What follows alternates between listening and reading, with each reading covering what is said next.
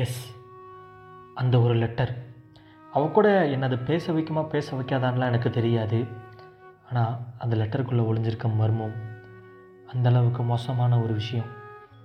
அங்கே ஒரு பொண்ணு இறந்துட்டதா எல்லாருமே நம்பிட்டு இருக்காங்க அங்கே இறந்தது வேற ஒன்று அதை இவ கண்டுபிடிக்கிறாளா இல்லை கண்டுபிடிக்காமல் விடுறாளா? அவளுக்கு என் மேலே இந்த காதல் வருதா? காதல் வராமல் போகுதா அப்படிங்கிறத போக போக தான் தெரியும்.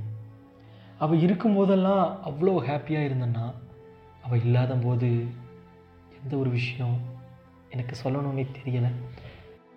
சின்ன சின்ன விஷயம் கூட ரொம்ப கவனமாக பண்ண பார்த்தேன்.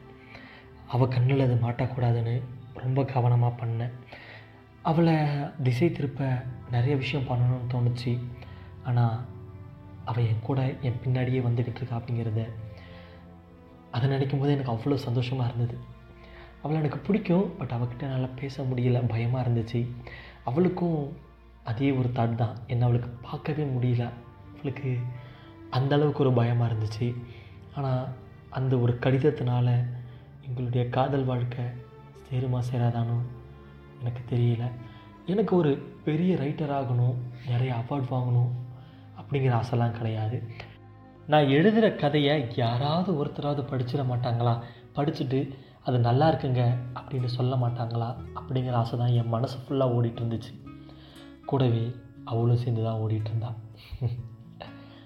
அவள் அவ்வளவு இன்ட்ரெஸ்டாக அந்த ஒரு விஷயத்தை தேடும்போது நான் எப்படி அந்த ஒரு விஷயத்த நார்மலாக முடிக்க முடியும்? நல்லா திங்க் பண்ணி பாருங்கள் ஒரு கதையோட சுவாரஸ்யம் கூட கூட தான் நமக்கு அந்த கதைக்குள்ளே வாழணும்னு தோணும். அப்படி நம்ம அந்த கதைக்குள்ளே வாழ்ந்துட்டோம் அப்படின்னா கண்டிப்பாக அந்த கதை நமக்கு பிடிக்க ஆரம்பிச்சிடும் அதே போல் தான் என்னோட கதைக்குள்ளே அவள் வர ஆரம்பித்தாள் என்னோட கதையாகவே அவள் மாற ஆரம்பித்தாள் என்னோட கதையில் நடக்கிற ஒரு ஒரு விஷயத்தையும் அவள் கண்டுபிடிக்கணும்னு நினச்சா அவள் கண்டுபிடிக்கணுங்கிறதுக்காகவே நான் நிறைய விஷயம் பண்ணேன்.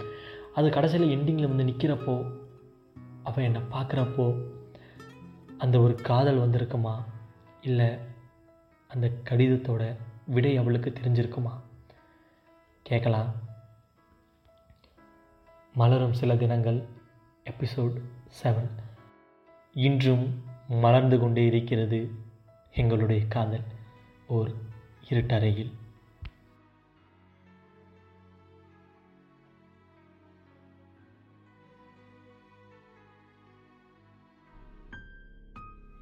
அந்த லெட்டர் அதில் என்ன மர்மம் ஒழிஞ்சிருக்குன்னு எனக்கு சத்தியமாக தெரியல.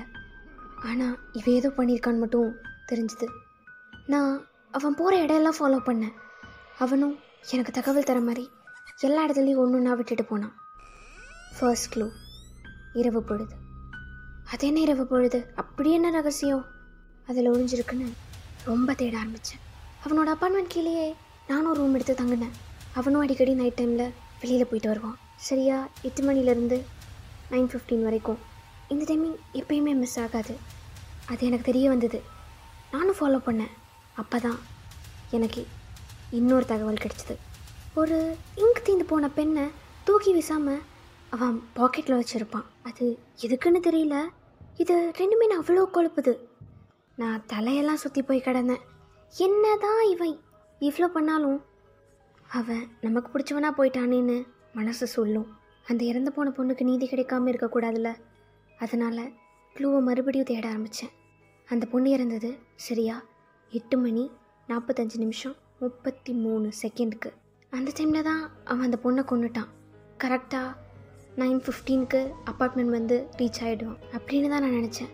அப்போது நியர்லி தேர்ட்டி மினிட்ஸ் அப்போது அந்த பொண்ணு குழப்பட்ட இடம் இங்கேருந்து ஹாஃப் அன் ஹவர்க்குள்ளே இருக்க சரௌண்டிங்கில் தான் இருக்கணும். இது எல்லாமே ஒரு ஃப்ளோவில் போக உடனே ட்ராக் மாற ஆரம்பித்தான் என்ன அவன் பார்த்துட்டான்?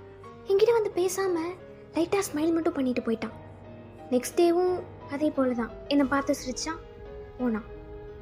இது எதுவும் ஒரு க்ளூவாக இருக்குமோ அப்படின்னு நான் நினச்சேன்.